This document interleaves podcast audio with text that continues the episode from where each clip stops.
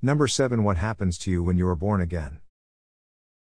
A born again person is someone who has a direct connection with Almighty God by receiving the Holy Spirit inside their human spirit through faith in Jesus Christ. They are new creatures by the revolutionary change that takes place inside them when the Holy Spirit enters their spirit, and this permanent transformation establishes them as adopted children of God. Therefore, if anyone is in Christ, he is a new creation, old things have passed away, behold, all things have become new. 2 Corinthians 5:17 let me help you understand. Paul wrote, Now may the God of peace himself sanctify you completely, and may your whole spirit, soul, and body be preserved blameless at the coming of our Lord Jesus Christ. 1 Thessalonians 5:23. Before new birth, the conscience, which is a part of your spirit, is clouded and dark without God's presence emblazing the holy standards of his law upon it. This is revealed at Acts 2:37 as Peter presses the Jews with the criminal charge of breaking God's law by murdering the Messiah. He preached to them and here is how they responded. Now when they heard this, they were cut to the heart and said to Peter and the rest of the apostles, "Men and brethren, what shall we do?" This event verifies that from outside of an unbelieving person the dynamic power of the Holy Spirit slams the law into the human spirit and cuts into the conscience. God's word explains this in Hebrews 4:12 and 13. For the word of God is living and powerful, and sharper than any two-edged sword, piercing even to the division of soul and spirit, and of joints and marrow, and is a discerner of the thoughts and intents of the heart. And there is no creature hidden from his sight, but all things are naked and open to the eyes of him to whom we must give account. Now, this means that God's law proves the case against you is true, and yes, you are guilty of the crimes God holds against you. The Holy Spirit mercifully influences your heart by pressing the truth of your sin into your conscience, which brings guilt. The convicted sinner that is grieved over their sin and repents, seeks God's forgiveness, and receives the gift of salvation. New birth happens under this amazing grace through the nudges of God's mercy and grace. So, what happens when you are born again? God promised, I'll give you a new heart, put a new spirit in you. I'll remove the stone heart from your body and replace it with a heart that's God willed, not self willed. I'll put my spirit in you and make it possible for you to do what I tell you and live by my commands. Ezekiel 36 26 27 The message. First and foremost, the miracle is real because the Holy Spirit enters the repentant sinner and makes him a new creation with a new spiritual heart, and change begins. Next, a river of life as Jesus promised in John 7:38 gushes into you, causing a chain reaction of events inside your spirit. This is the flood of grace that is His divine influence upon the heart that the Bible promises us. And God's Word guarantees the Spirit Himself bears witness with our spirit that we are children of God. Romans 8:16 New King James Version. To grasp the impact and miraculous result of this event, it is necessary that you understand some important things about the human spirit. First, under the old life without Christ, your spirit is dead to any connection to God because of your sin. Since faith operates from inside the human spirit, when the Spirit of God enters, the very first thing that happens is faith ignites, causing you to believe, trust in, rely upon, and cling to Jesus Christ is the one who died in your place for all the spiritual crimes you committed. In real faith, not blind faith, He opens your eyes and you make a clear examination of the facts that Christ lived, died, and was resurrected from the dead, and He did it to pay for your crimes. It is by God's divine influence on your spirit, and your response of faith alone, that you are even able to see and admit you broke the moral standards of God's law and turn to Him for forgiveness. Your dead and blind spirit needed God's grace to spiritually awaken you and give you eternal life. But once accomplished, how does He prove you are born again? How does He bear witness with our spirit so that we know we are Christians? Well, remember, a witness in a courtroom gives testimony and evidence. So when the Holy Spirit invades your spirit, he brings life changing evidence. This corroborating evidence is the divine grace that immediately flows from the all powerful God now inside the human spirit, flooding the born again Christian with new holy desires, energy, and strength to please God. Like plugging a pinball machine into the electrical wall socket, new spiritual life ignites and activates all kinds of new things once dormant or non existent in the human spirit without God. Yes, the Holy Spirit activates or gives life to the dead spirit of the sinner. His grace rushes into you and connects you directly to Him, which makes you a brand new, supernatural creature.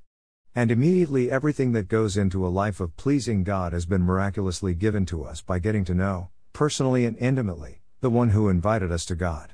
2 Peter 1 3 from the message. This grace of God. First, surges into the human spirit, lighting up the conscience, then. Number 2. Establishes and stretches real faith. Number 3. Starts cravings for fellowship with God and other Christians. Number 4. Activates spiritual gifts. Number 5. Initiates a hunger for worship. Number 6. Kickstarts new ideas of creativity. Number 7. Stirs up new thoughts and ideas for discernment. Number 8. And enlightens the heart with new wisdom. All these functions of the human spirit were turned off or fully corrupted because you were dead in trespasses and sin, but immediately at salvation, spring to life by his mighty power. This flow of supernatural energy never ceases, because God's grace has no end. And these new godly desires are the evidence of being a new creature in Christ. It is God who produces in you the desires and actions that please him. Philippians 2:13 God's word translation. The Holy Spirit begins immediately to influence you to give the Father true worship. Jesus promised, a time will come, however, indeed it is already here, when the true, genuine, Worshippers will worship the Father in spirit and in truth, reality, for the Father is seeking just such people as these as his worshippers.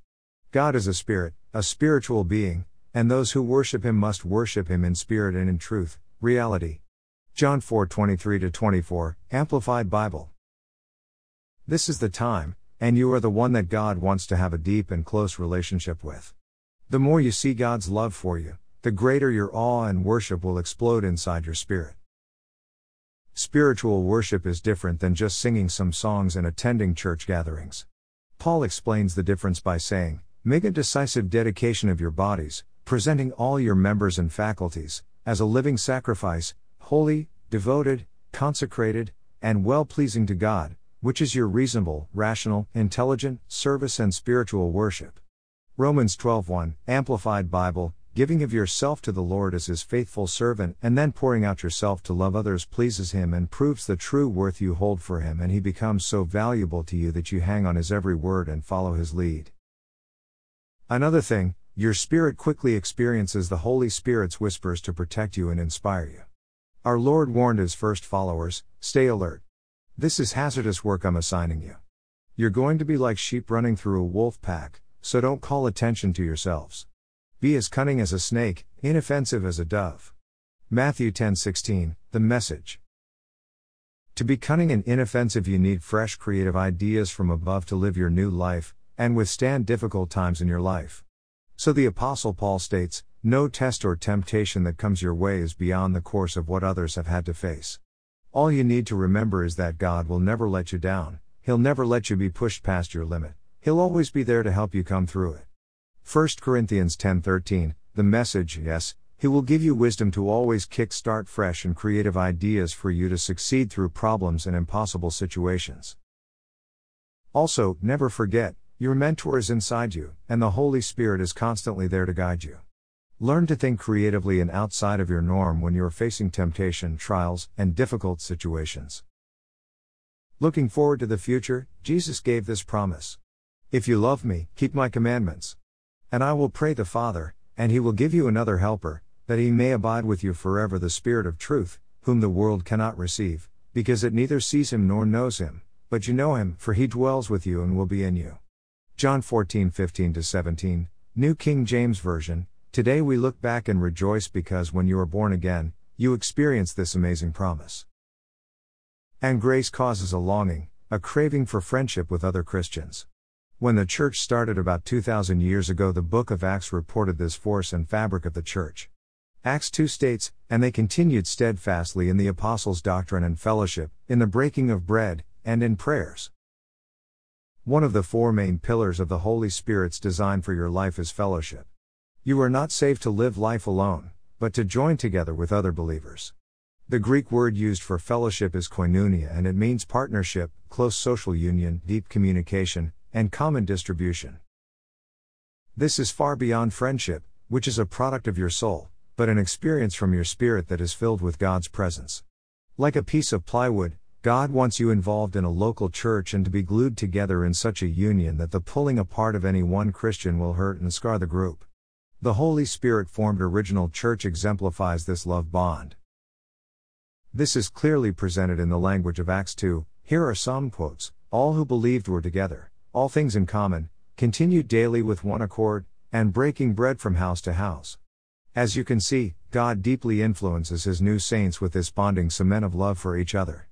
Fellowship is the life practice of Christians loving and helping one another. Plus, God gives you a spiritual gift, a new strength is infused within your spirit when you are born again, to deepen this bond of love.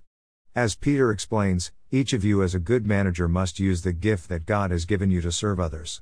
1 Peter 4:10, God's word translation, God's desire is that you are strongly bonded through love to other Christians, by investing into their lives by caring and helping them. The Bible explains there are seven grace gifts that the Holy Spirit picks from to influence and strengthen you to serve. So we, numerous as we are, are one body in Christ, the Messiah, and individually we are parts one of another, mutually dependent on one another. Having gifts, faculties, talents, qualities, that differ according to the grace given us, let us use them. He whose gift is prophecy, let him prophesy, according to the proportion of his faith. He whose gift is practical service, let him give himself to serving, he who teaches, to his teaching, he who exhorts, encourages, to his exhortation, he who contributes, let him do it in simplicity and liberality, he who gives aid and superintends, with zeal and singleness of mind, he who does acts of mercy, with genuine cheerfulness and joyful eagerness. Romans 12 3 8 Amplified Bible. God's grace bubbles through your soul, impacting how you look at the world around you. Yes, your one grace gift creates a deep passion to serve fellow believers from a very specific, godly perspective. It is like putting on one of seven different colored sunglasses.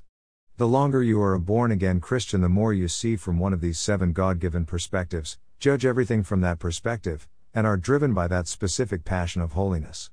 Your spiritual gift is your strength and it feels like it comes naturally, even though it really flows supernaturally from the Holy Spirit. Also, remember this grace gives you new desires. Desire God's pure word as newborn babies desire milk. Then you will grow in your salvation. 1 Peter 2 2 God's Word Translation Because your spirit is the home of wisdom, God causes a new hunger for His Word to gnaw at your heart. His will is to turn you from a simple, foolish child into a wise and a strong spiritual adult.